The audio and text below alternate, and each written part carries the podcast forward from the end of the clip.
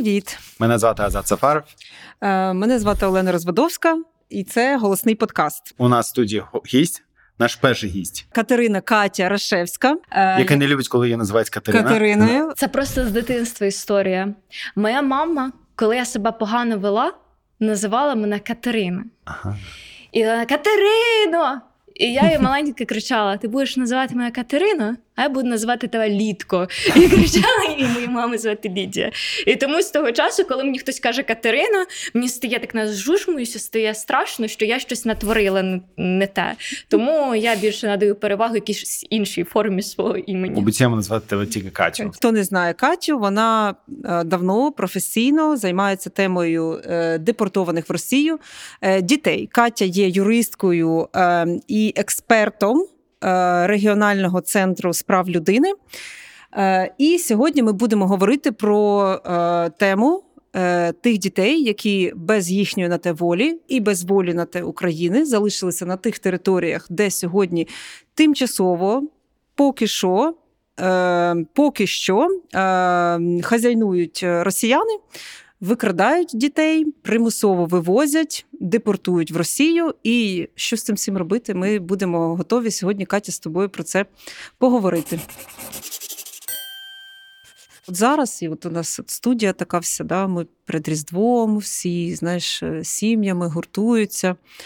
Ем, І стільки багато зараз уваги до подарунків дітям. І у нас у фонді стільки запитів і підопічних, і всі ми готуємо якісь такі е, конкретним дітям, конкретні бажання, конкретні мрії. Можливо, ти могла би нам теж так підсвітити, бо, ну, в принципі, вони теж десь там да, зустрічають своє різдво, ті діти, які поки що не повернуті.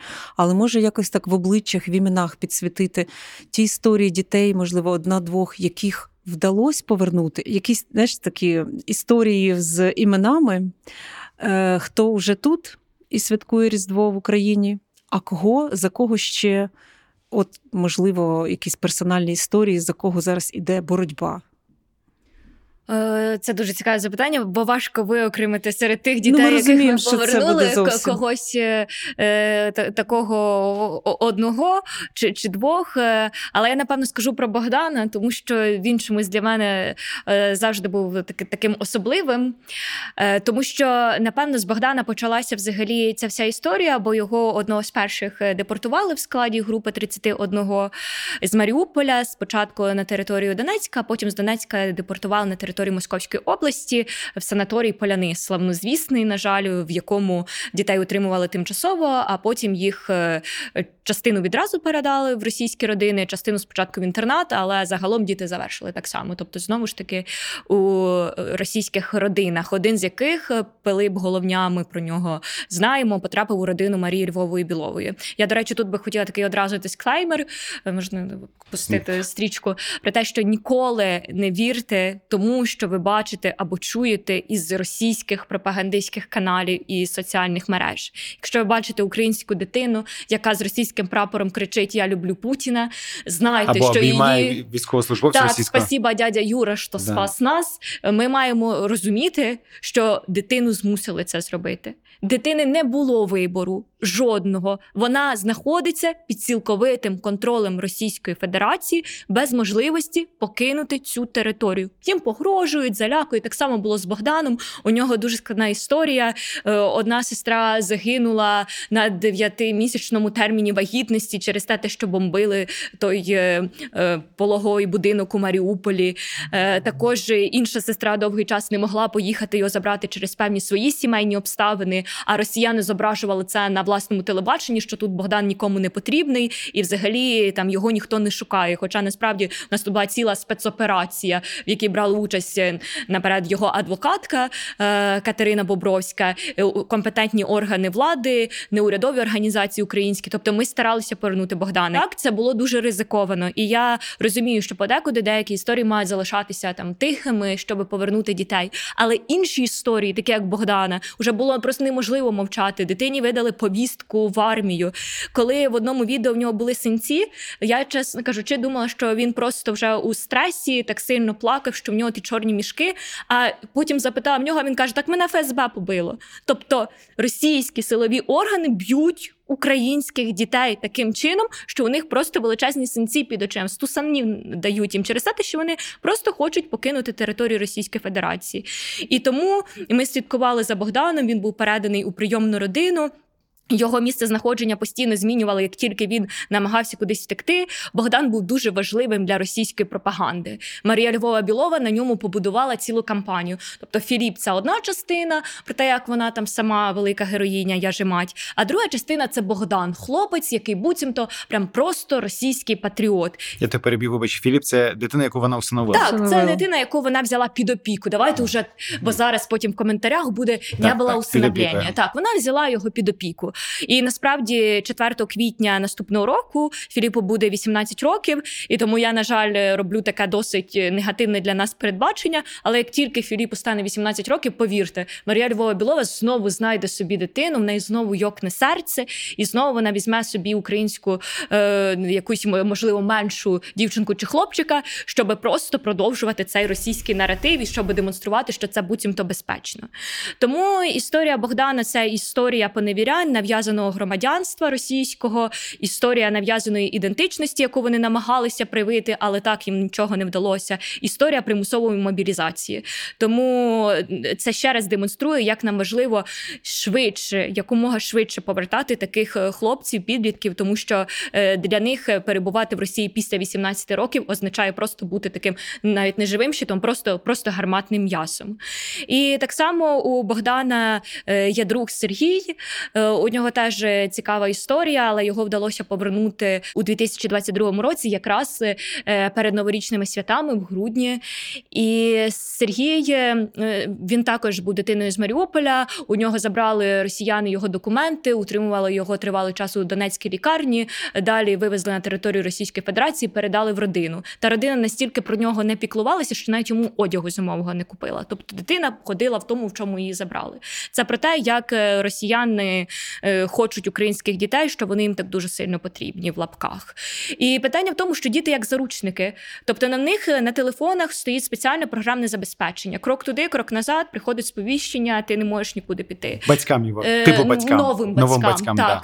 Документів у цієї дитини немає. Тобто вони заховані десь там, е, де дитина не розуміє і ніколи не знайде, щоб вона просто не тікала. І тому го- говорити про якусь там свободу дій, свободу пересування, свободу вираження думки ну нам не доводиться.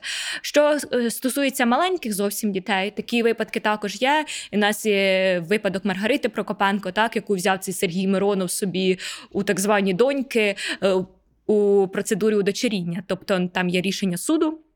Про це е, абсолютно жахлива історія, бо була зміна персональних даних спеціально із метою не допустити повернення цієї дитини і забрати її на постійній основі. Я вважаю, що це взагалі історія, яка свідчить про геноцид. Бо якщо це не геноцид, то що тоді геноцид? Тому, на жаль, це про тих дітей, які ще й досі залишаються маленькі, про тих дітей, яких е, вдалося повернути. Але знову ж таки, це, це просто тисячі, тисячі дітей, кожен зі своєю історією. Слухай, про залякування хочу додати, що а, про свої спо- спогади, коли ми їхали як група журналістів в Херсон, е, Херсонську область, після вже деокупації.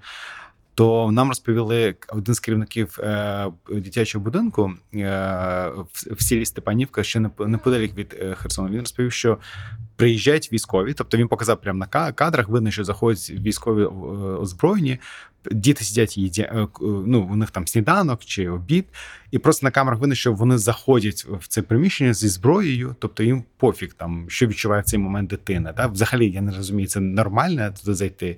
Потім вони беруть документи, перевіряють, хто є, кого нема, тобто роблять перекличку. І він каже, що через кілька днів приїжджає кілька автобусів, закривають по периметру повністю, і, і, і БТР закривають по, повні, е, по периметру повністю це приміщення, не дозволяють нікому знімати на телефон. А, всіх в автобус, там, типу, він каже: я відчував себе просто безсильним, я не міг нічого робити. Цей керівник е, притулку. І діти були нажагані, вони плакали, і він мені відводять мене в сторону. Цей керівник і показує такий мішок, де є взуття, залишило зимне дітей. І ти уявляєш, там, ну тобто, ти дивишся на це, ти згадуєш, якісь, я не знаю, там е, роки, якісь там геноциди. Да? Тобто, коли взуття зимне залишається, діти залишили, вони, типу, з думкою, що вони повернуться, вони не захотіли собою брати. І він цей мішок тримає досі у себе в цьому, е, в цьому притулку. І так само розповідали нам і місцеві, які е, в самому Херсоні там теж був притулок. Так само розповідали, що оточили з усіх боків е, БТРами, автобусами, щоб ніхто нічого не знімав.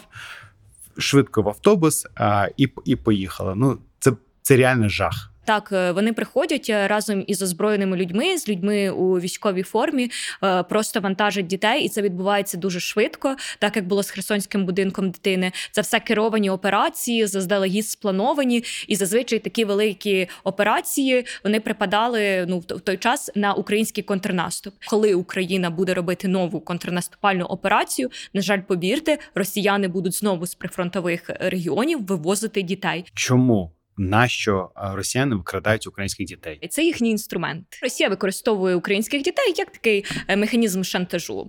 Але в довгостроковій перспективі ми маємо розуміти, що в Росії величезні демографічні проблеми. Ми маємо розуміти, навіщо це на жаль, гарматне м'ясо потенційно для того, щоб розв'язувати нові війни, а також економічний ресурс.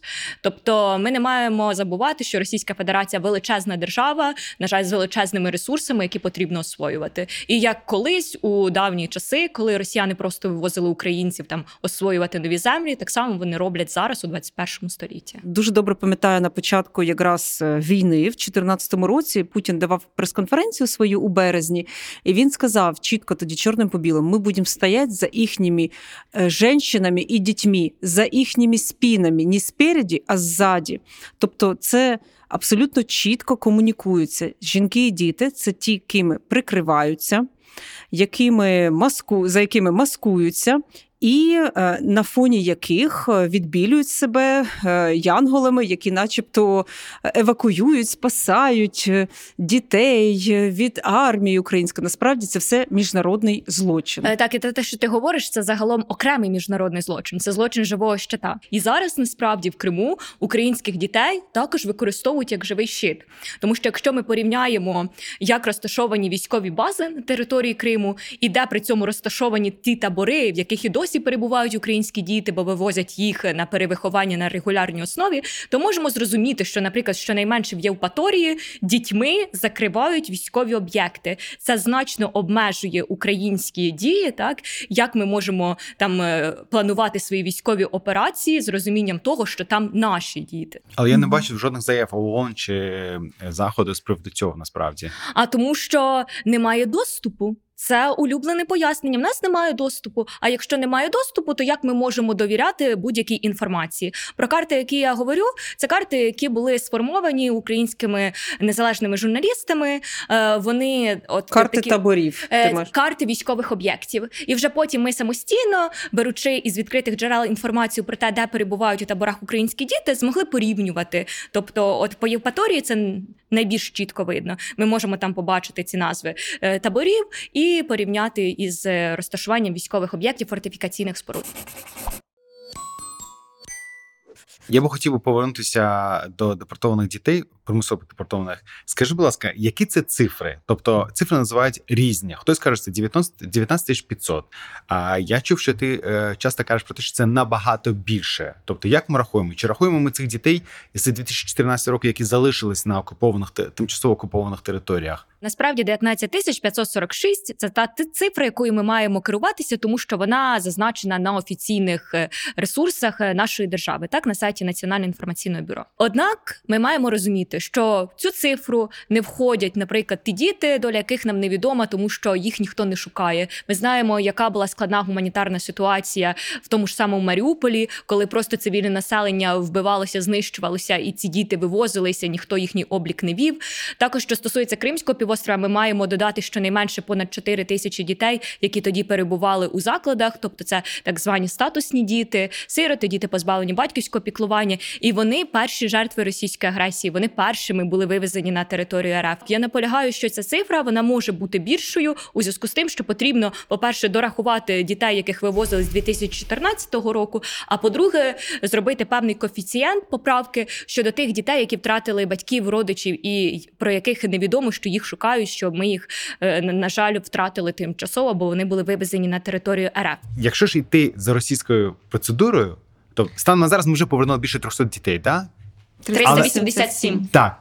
Але ти уявляєш, скільки часу потрібно буде, якщо йти от за цією процедурою, скільки нам часу треба буде, щоб повернути всіх дітей? Отже, в нас є 19 тисяч 546 дітей на сьогодні, ідентифікованих як депортовані або примусово переміщені. Офіційно. Офіційно 387 дітей було повернуто. Таким чином, ми можемо розрахувати динаміку, з якою це відбувалося. 387 дітей за 22 місяці. І якщо ми порахуємо, скільки за місяць було повернуто, потім зробимо такі там зробіть там якась.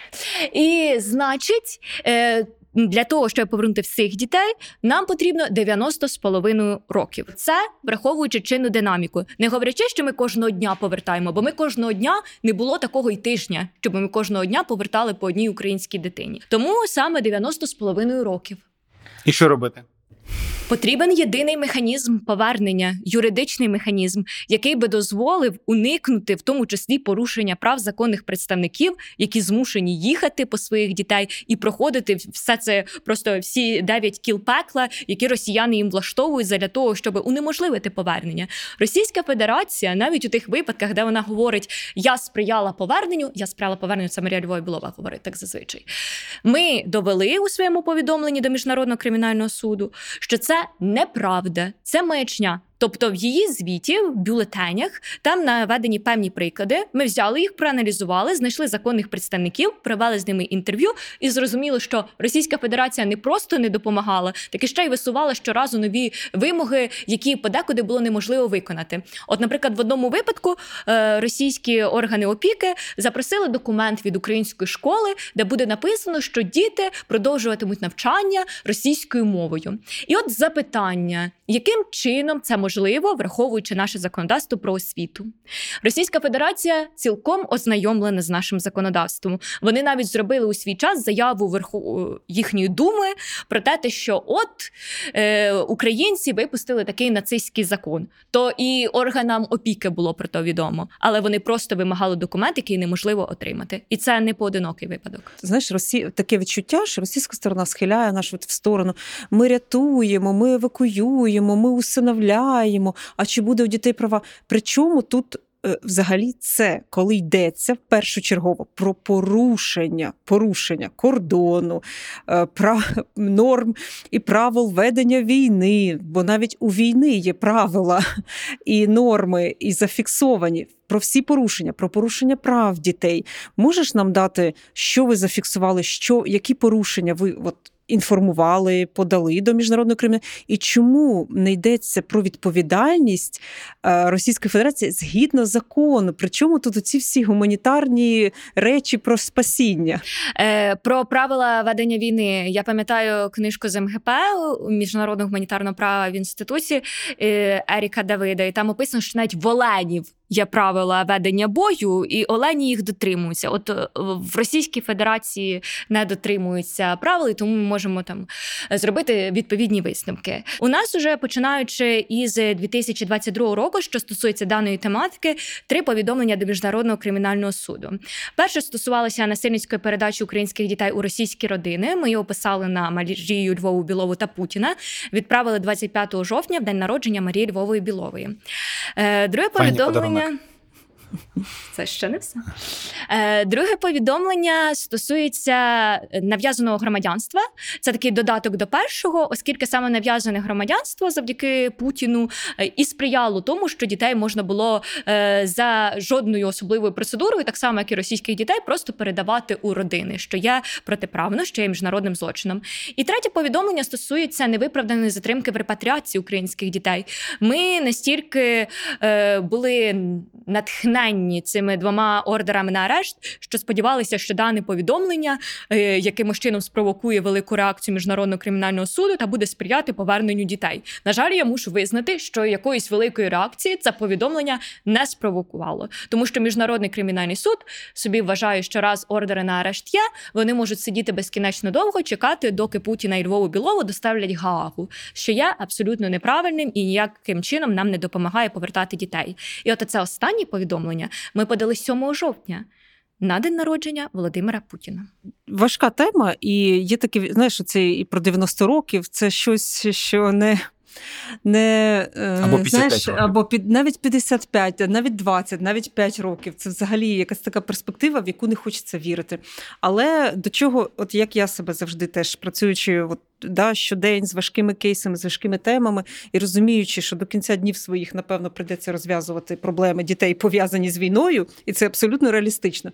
Але в той же час до якогось до якоїсь все-таки ну, не сірої картинки дня, а якоїсь більш спроможної, повертаю, знаєш, себе там прикладами е, там людей, е, які, з якими є можливість от, жити в цей час, прикладами якихось е, успішних кейсів цінності. Ну, тобто, якось треба жити це життя.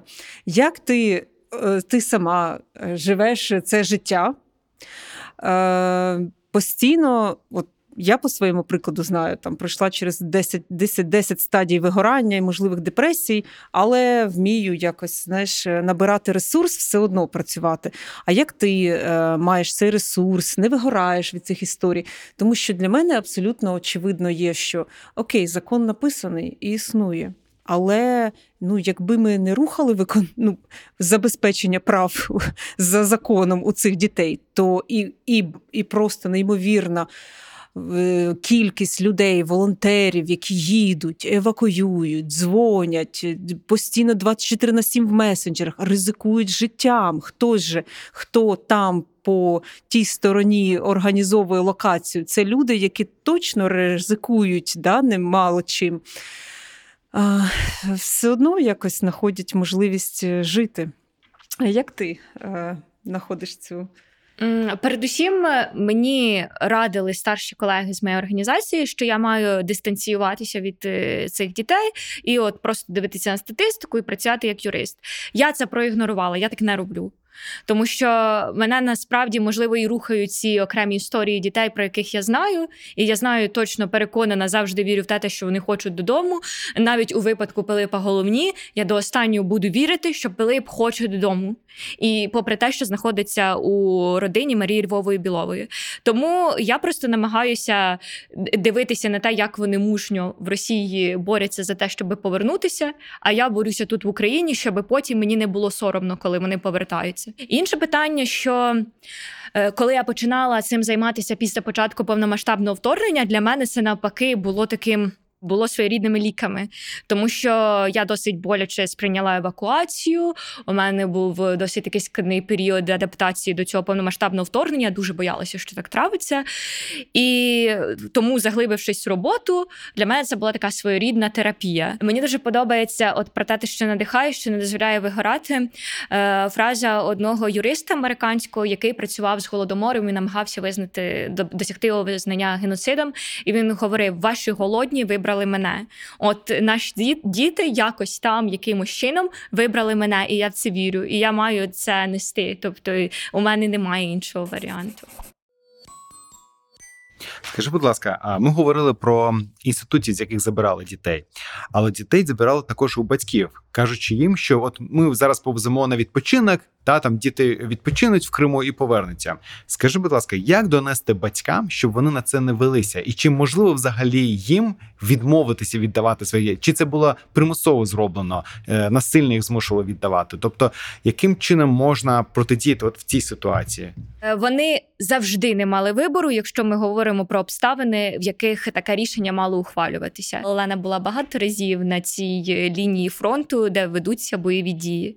Тобто, все бахкає, все пахкає, десь там приліт, когось уже вбило, когось ще не вбило. Ти постійно ведеш дитину в підвал. Мова про те, щоб забезпечити їй якусь там освіту, медичні послуги взагалі не йде. Мова йде про забезпечення виживання. І тут приходять люди, якісь там зі школи, яких ти добре знаєш, ще хтось з адміністрації, і ще російський військовий так для профілактики, щоб постояв в кутку, і каже тобі, ти. Береш, погоджуєшся, ось потівка безкоштовна. Ти починаєш такий, ну я там, ну, може, ні. Ти намагаєшся якось чинити спротив. А тобі говорять: дивіться, російське законодавство.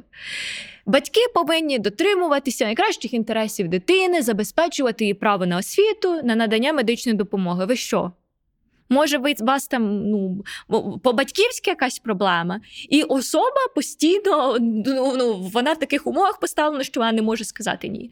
Тому ми маємо розуміти, що здебільшого не було ніякого вільного вибору, і були такі прямі випадки, коли діти або ж підроблювали самі підписи, їхали, бо вони лише діти, і тут немає про що говорити, чи винні вони, чи не винні, ні, вони не винні. Були такі випадки, коли вивозили навіть без згоди. Були випадки, коли батьки підписували полупустий листок і далі далі за радянською практикою там щось дописувалося.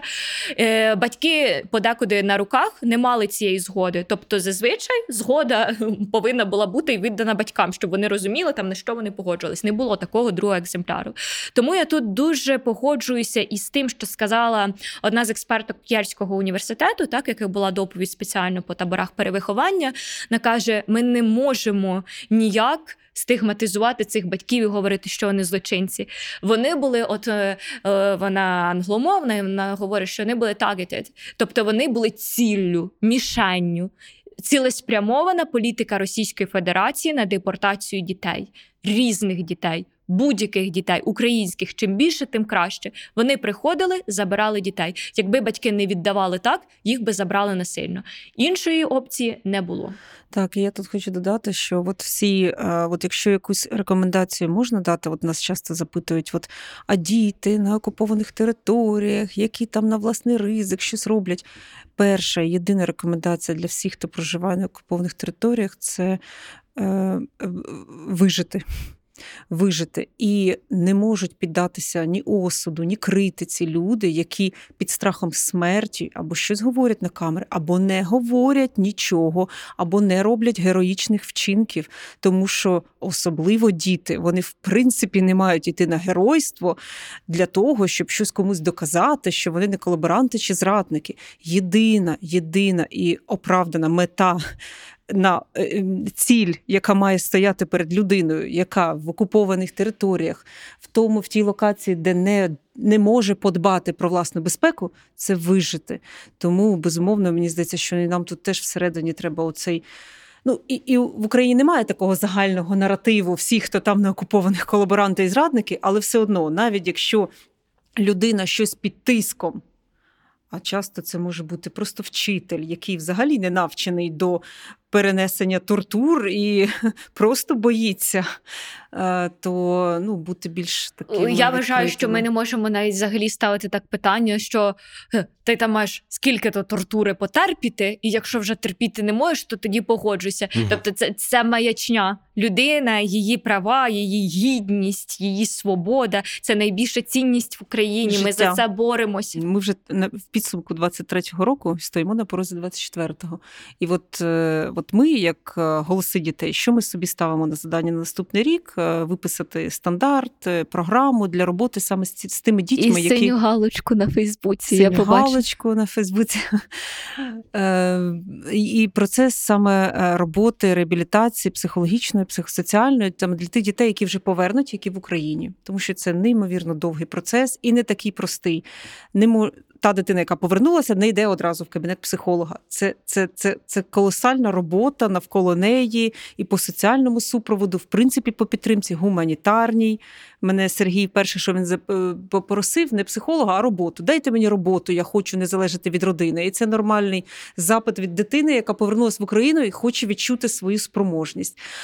Ем, це те, чим ми будемо займатися в наступному році. А от е, які твої плани на наступний рік? Мої особисто чи регіональний центр прав людини? Ну, е, скільки Як ми зрозуміли, кажеш, вони переплітаються. Вони переплітаються і нерозривно пов'язані. Ймовірно, регіональний центр прав людини дещо розширить свою діяльність з дитячої тематики, перейшовши на всі серйозні порушення прав дитини, вчинені в ході збройного конфлікту, тому що вже звертаються, запитують не тільки про е, примусове переміщення депортації, запитують і про сексуальне насильство, запитують і про індоктринацію, запитують про мілітаризацію, про рекрутування дітей тощо. Тобто, для того, щоб вони проводили спільні дослідження, наша зараз одна із основних цілей це стати такими своєрідними амбасадорами у регіоні глобального півдня. Але також ми обговорювали це з Оленою про те, що дуже важливо зараз для майбутнього і для самих дітей, для права на правду забезпечити збереження цих усіх доказів, яких зараз уже просто стоси. Ми би хотіли мати щось на зразок,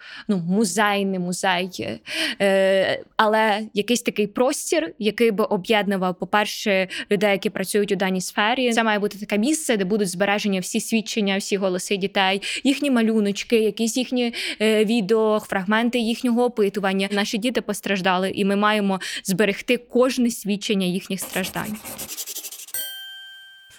Коли я в 15-му році переїхала на схід, ще ну. Да, тема війни, дітей війни, евакуації. Тоді дуже така була тема, в принципі, потреб гуманітарних, переселення, роз... відбудови розбитих будинків. Вона ще так трималась, трималася, але пам'ятаю, 19-й, 20-й рік з ковідом вже просто було часом неможливо. Навіть це було навіть як, як е, новину розповідати, що війна йде. Діти живуть на прифронті, поки 22-го знов ну, не гримнуло вже так, що як би очнулись, і ризик є, що можуть забувати. Ризик є. Я бачу, як зменшується інтерес щонайменше в національних е, медіа до даної теми саме в грудні. У листопаді вона більше качалася. Зараз величезний такий спуск, ну майже вдвічі. Я роблю такі е, висновки по кількості інтерв'ю, запитів на ефіри. Тобто, коли до мене звертаються прокоментувати. На жаль, е, зараз менше і менше. І це проблема. Нехай провідні українські медіа відчувають на собі відповідальність тримати це в фокусі, тому що якщо ми не говоритимемо, світ точно не говоритиме. А до речі, от можеш пояснити, чому нам важливо чим. Чим швидше повернути дітей, не 50, не 90 років, навіть не 2 роки. Да? Чому нам важливо, що відбувається з дитиною там, з українською дитиною там щодня, і у зв'язку особливо з тим, що її змушують ходити в російську школу. Розкажи про це. Ой, я перед тим, як до вас йшла, натрапила на інтерв'ю Сергія Кравцова із такими коментарями Путіна. Сергій хто це? Кравцов це міністр просвіти Російської Федерації, Е, особа, яка фігурує в санкційних списках значної кількості держав, в тому числі в українському. Так, от там вони з Путіном, перегукуючись, говорили про те, як важливо, як Путін сказав, раділся і вже у систему орлят. Тобто, це те, що відбувається в Російській Федерації. Просто дитину з наймолодшого віку, незалежно скільки років. А якщо ми говоримо про цих дітей з будинку малютки до 5 років, вважайте, що все вони, вони не мають української ідентичності. Давайте відверто, дитина у 4 роки рідко може сказати, що я українець. Нам відомі історії, коли дітей привозили в Російську Федерацію, вони імені свого не пам'ятали, не те, що вони мають певну там е, певне громадянство. Тому росіяни закидають їх у свої навчальні заклади. Е, У них в стандартах освіти чітко передбачено. До речі, від цього страждають і діти на окупованих територіях, бо стандарти освітні, як і законодавство в цілому, були протиправно поширені і туди. Отже, головна мета це виховання російського патріота. І тут я хочу підкреслити: я завжди кажу: Украї... Росії не потрібні українські діти. Їй українські діти не потрібні. Їй потрібні російські діти, яких вона робить із українських дітей. Чим швидше, тим краще. І тому я помічаю тенденцію, як у них збільшується кількість програм короткострокового вивезення на території Російської Федерації у музеї, у церкви, де цим дітей, де, де цим дітям досить швидко промивають мізки, дарують їм якісь подарунки, щоб залишилося хороше враження, повертають їх назад у школу. В цій школі примивають мізки. І так е, відбувається те, що ми називаємо з юридичної точки зору політична індоктринація. Дітей змушують або ти добровільно там натягуєш на себе російський прапор, щось там робиш, підіймаєш той кожного тижня російський прапор і опускаєш його кожного тижня, співаєш російський гімн, або ти це робиш примусово. Якщо ти відмовляєшся, тебе можуть заперти в ізолятор, тебе можуть повести на екскурсію екскурсію, психічну лікарню, щоб ти зрозумів, чим це може обернутися. Нами були зафіксовані випадки, коли одна дитина освіта по-російськи, просто сиділа і переписувала книжку російську цілими днями. Це було її виховання, просто для того, щоб вона от поринала в цю російську культуру, так би мовити. Щоб потім воювати за Росію. Е, так, тому що основна мета це не дати їм освіту належну, якогось там зразку, щоб дитина потім інтегрувалася в російське співтовариство. Та взагалі не важливо, чи буде вона читати. Головне, щоб вміла тримати автомат і потім пішла воювати за Російську Федерацію. І насправді ми бачимо, як вони створили спеціальну таку паралельну систему для того, щоб стимулювати навчання саме за військовими спеціальностями. Коли дітей вивезли, вивезли підлітків, в них, звісно, річ був цей освітній розрив. Саме тому їм запропонували варіант: дивись, гуртожиток, стипендія, ніяких іспитів, але військова академія. Якої підтримки е, от ти би бачила, нам не вистачає, тому що громадськість зараз робить от все. Да? Скільки неурядових організацій, скільки ми об'їздили цих всіх круглих столів. Ти взагалі чи буваєш в Києві, не знаю, від Нью-Йорка до Парижа просто регулярно. Е, ми там, де тільки можемо. Ну, у нас більше в компетенції психологічна, психосоціальна підтримка, саме вже по роботі з тими дітьми, які повертаються, що переживають, і це робота вдовгу на наступні десятки років. А скільки ще міжнародників теж їздить, наших делегацій по всьому світу. А от, от, основне, чого нам дійсно не вистачає з підтримки от від міжнародного співтовариства, щоб ну, от, зрушити, знаєш, так трошечки ще активніше і і не чекати 15 років е, чи 20 років, і щоб ця тема і не забулася, але в той же час і не без зовсім якогось, знаєш, зовсім такого мрійництва про те, що, будь ласка, посадіть завтра Путіна. От щось дуже реалістичне, що б могло стати точно відповіддю? Е, виконання їхніх міжнародних зобов'язань. Я не буду тут якоюсь особливо там е, унікальною чи непрогнозованою. От нам потрібні конкретні речі. Потрібно, по-перше, допомогти Україні із реформами і підготовкою на національному рівні, щоб було куди повертати дітей, щоб було за якими програмами і за які гроші їх реабілітовувати, реінтегровувати, щоб супроводжувати конкретно кожну окрему дитину кейс-менеджером до моменту того, як вона повернеться до свого звичного, нормального, як це може бути максимально життя. Друге питання це на міжнародному рівні. Ми маємо визнати зараз буде максимально неприємна інформація, але діти знаходяться де в Росії або під контролем Росії, і без Росії ми їх не можемо повернути. Ну або тоді чекаємо е, ситуації, коли Росія повністю впаде. Можливо, це не трапиться навіть за 90 з половиною років. Тому ми повинні якось із нею говорити. Як домовлятися з державою, яка нічого не поважає і нічого не дотримується, це цілий величезний такий квіз і питання. І задля таких переговорів нам потрібна третя сторона. Нам потрібна юридична домовленість між цією третьою стороною та Росією та між третьою стороною Україною, де чітко буде передбачено.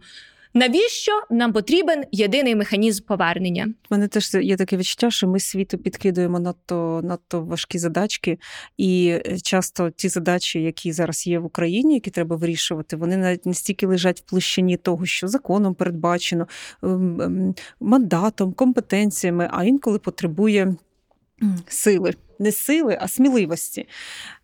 І ну от як зараз показує увесь мій досвід, ну от вона є в українців. Нам втрачати вже ну що нам ще втрачати? Якщо ми не можемо власних дітей захистити, то е, там що нам да ну тобто, що може нас спиняти?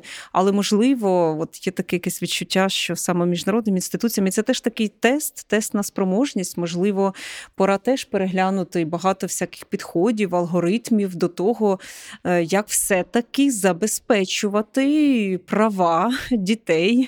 Е, дивіться, рівень розвитку міжнародного співтовариства має оцінюватися по тому, як міжнародне співтовариство може піклуватися про тих, хто цього найбільше потребує.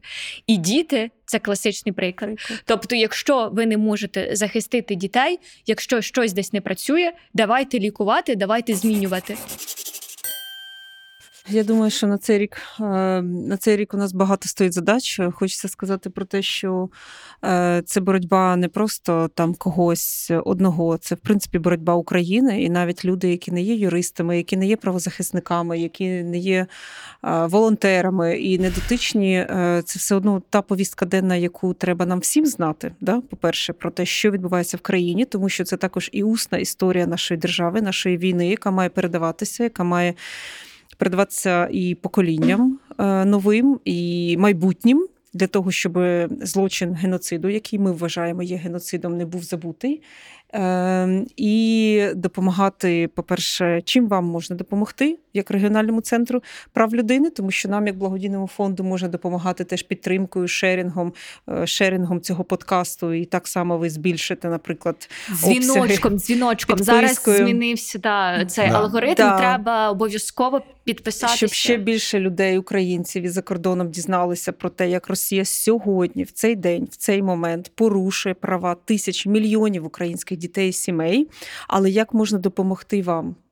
Е, зазвичай, коли запитують, е, я така зовсім е, якась не не, патріо, не патріотка своєї організації. Кажу, будь ласка, допоможіть тим організаціям, які повертають або реабілітують, реінтегрують, тому що це найбільша допомога для дітей. Ми організація професійних юристів, і ми працюємо з тим, що ви нам уже повернули, з тим, як притягнути винних осіб до відповідальності. Але звісно, річ те, те, що ти сказала про підписочку, про те, що дивитися наші відео, ставити нам лайки для того, щоб просувати публікації. Так так це буде дуже помічно.